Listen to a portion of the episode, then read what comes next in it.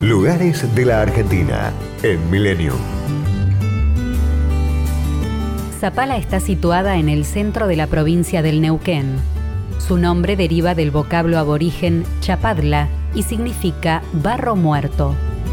Hacia 1900 comenzaron a llegar los primeros pobladores y se fundó el 12 de julio de 1913. Su crecimiento estuvo atado al ferrocarril, ya que es punta de rieles de la línea Roca, transformándola en un nudo de distribución hacia los centros turísticos de la zona cordillerana de la provincia. La explotación de minerales es una de las actividades de mayor significación local. Se destacan las fábricas de cemento y cal, moliendas de minerales y cortadoras de piedra laja.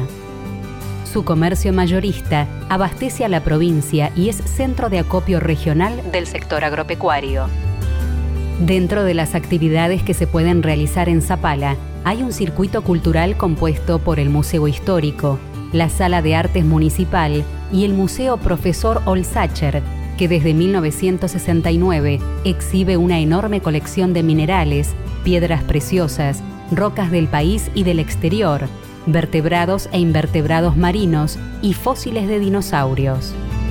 A 50 kilómetros se accede al Parque de Nieve Primeros Pinos, en el cual se pueden practicar deportes invernales y turismo de aventura, en medio de un paisaje de montañas con cañadones, arroyos y bosques de pehúenes, árboles milenarios que fueron el sustento de los aborígenes de esta zona.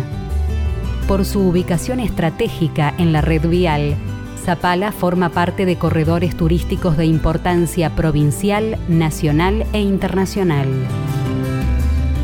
Destinos culturas y valores. Lugares de la Argentina en Millennium. Podcast Millennium.